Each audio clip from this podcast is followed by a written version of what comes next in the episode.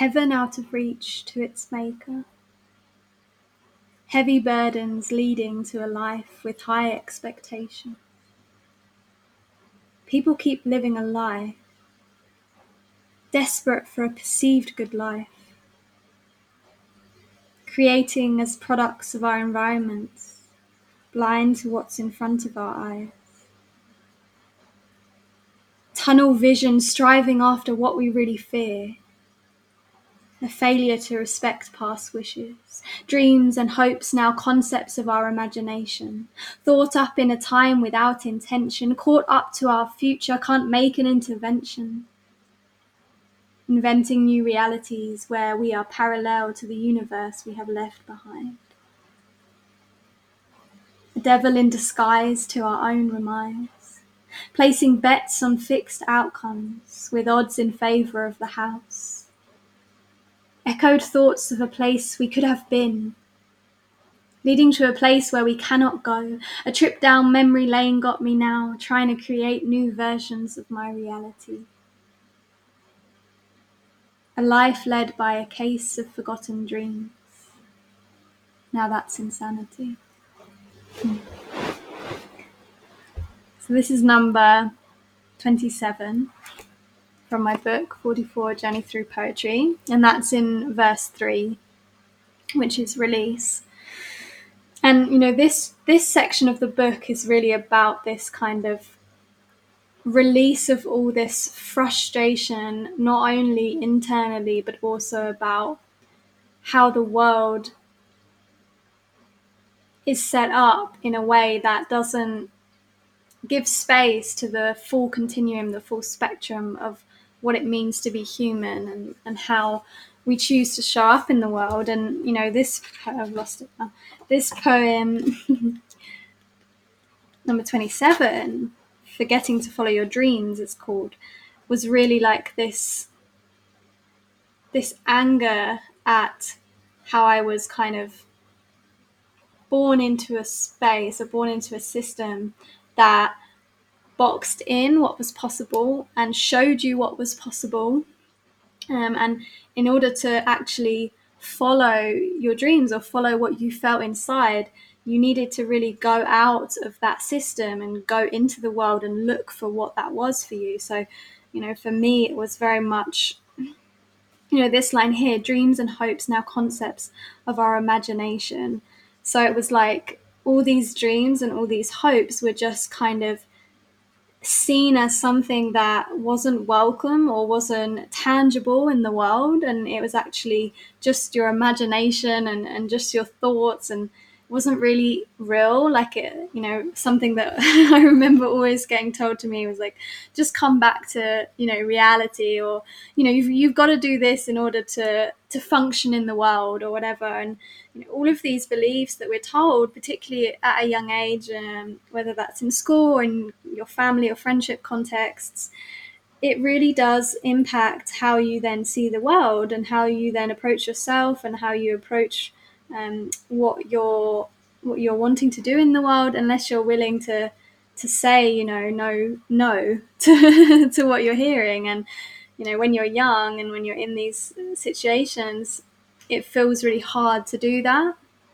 Um, it feels difficult when you feel something inside that is not reflected back to you, um, to actually have that courage and that strength to to say that you're not going to to lean into that, or to say that that has to be the way. Um, you know, and there's there's a lot of young people nowadays who I'm I'm coming across that just have such courage, um, and I think, you know, the awareness with, with social media, although it has its faults, does allow this ability to like see beyond, you know, just the the circumstance that you're born into and, and that you're experiencing. So there's a lot of young people now that, you know, are able to just from a very young age, you know, say no to what they see in front of them or what they're told, and actually, you know, listen and, and abide by what feels true to them. Um, but it's still, it's still like this really important theme for me of, of um, ensuring that we are encouraging particularly young people um, to see that there are so many different ways that you can experience your life, um, and to not put what feels true to you on the back bench um, in order to follow what feels true to someone else, or what feels the most possible way to, to the way that's indoctrinated into society as the way or as the only way. Um, and yeah, I, I really like this line, like inventing new realities where we are parallel to the universe we have left behind. So to me, it kind of has this, it brings up this image of these, you know, two lives like running alongside each other. And this is how much I very much felt, you know, as a teenager, where it was like I was living this life that made sense outside, you know, and I was, I created almost a character that lived that, that timeline or that, that life. Um, whereas inside I was, you know, living a totally different life and preparing for Um, how I could um, bring that life into my life. And there was always this, you know, conflict inside of, you know, what was real and what wasn't. And, you know, the conclusion that I came to, you know, when I was writing this, it was very much, again, you can see that theme of, of separation, where it was like, you know, I was living in the world and participating in the world, but also living inside of my head. And I saw these two things as separate. But, you know, now, like when I look back at this, I see I can exist inside of the world, and I can be now to, and present to my reality, that reality I see with my eyes. And at the same time, I can delve inside and uh, explore, you know, the dreams and the desires and the hopes and this um, this life that feels really important, um, and the guidance that feels important to follow in order to create that life. But it's not one or the other that's more important. I see how they're both kind of this one thing that serve, and they serve each other by seeing them as this one thing. Um, by not seeing, you know, my dreams and my reality that I see with my eyes as separate, and also not as a means to an end. So my reality that I see with my eyes is not a means to an end in order to get somewhere or in order to reach what I feel inside. It's more about like, can I bring what's inside now? Um, you know, what ways can I, because there's so many possibilities, you know, we have the dream. So I can think of, you know, some of the dreams that felt important to me when I was young. It was very much, you know, going traveling and seeing the world. Um, you know, and at the time it was like going traveling meant being free. Um, And what I didn't have the awareness to understand at the time was that I could bring that frequency of freedom or that feeling of freedom into my current reality. I didn't need to go traveling in order to experience that freedom. Um, but, you know, obviously with awareness, you learn as you uh, experience, and you learn as you um, deepen your knowledge and your wisdom.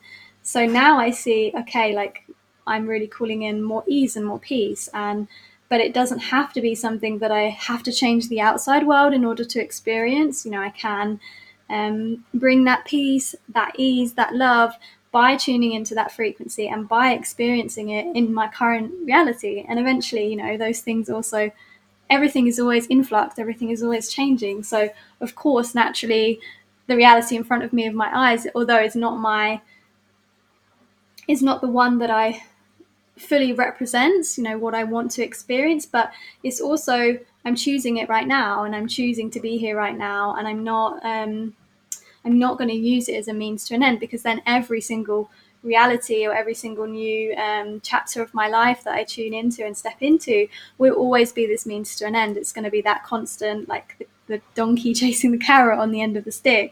Whereas if I can be with the reality, be with what's here in front of my eyes, Um, and also see how it serves the practice of what's inside and the experience of what's inside, um, and not see them as separate, then I'm always just going to be, I'm always going to be now, and I'm always going to be present with whatever phase of my life I'm in, um, and it won't be it won't be a chase to reach my dreams, nor will it be an avoidance of what's here.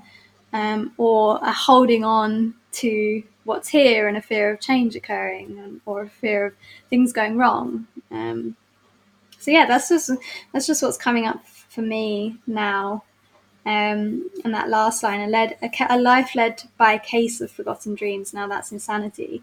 So I think that's, you know, putting more emphasis on the integration of what's inside into our lives. So we we put a lot of our focus, you know, over um, over the evolution of humanity on um, on what's here, on what's outside, right? And now we're, or what we see with our eyes and what we experience solely with our with our five senses. Um, the physicalness, um, and now it's like, but everyone's got these like cases inside. When you really talk to someone and you ask them, you realize, oh, they've got these like dreams and they've got these things inside of them that they want to experience, yet uh, they're kind of just forgotten about because, you know, oh, it, it seems impossible, or I don't have the time. There's so many reasons, right? Um, but to me, like, it's insanity to keep all of that as just like not possible. Or um, when I watched this film recently, um, I can't remember the name of it. It's going to really bug me. I'm going to have to Google it quickly. Bear with. Um, I sh- uh,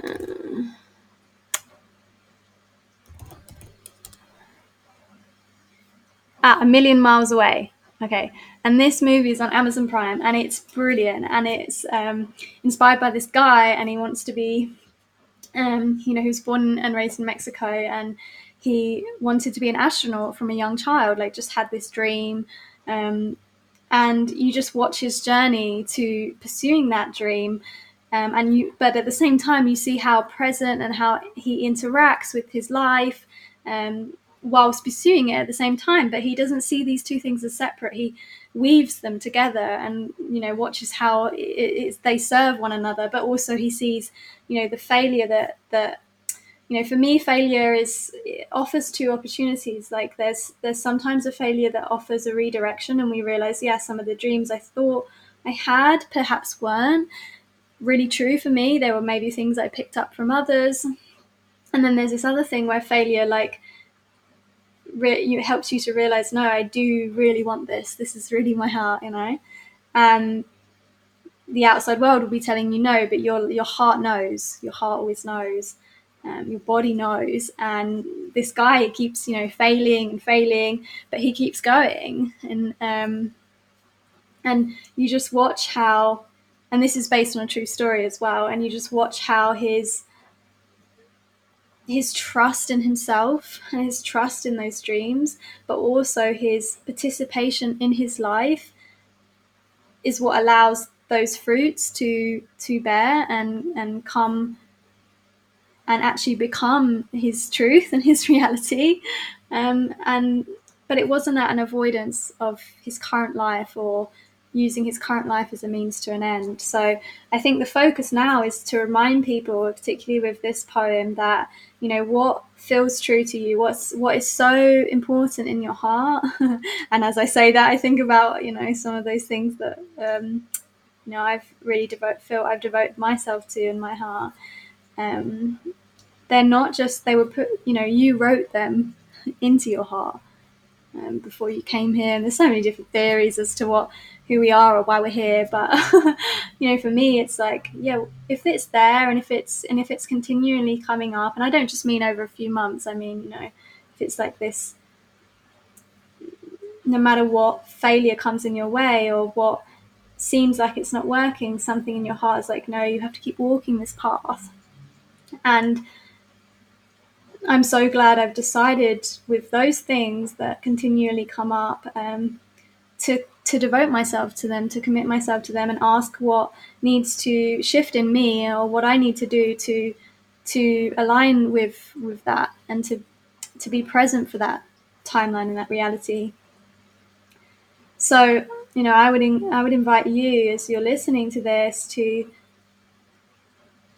and you can you can come at this from two perspectives. If you're someone who, you know, has all these dreams inside and you're so focused on them, you know, where are you actually missing out in your life that's in front of your eyes, where you're not participating in your life in front of your eyes or using it as a means to an end or trying to get somewhere?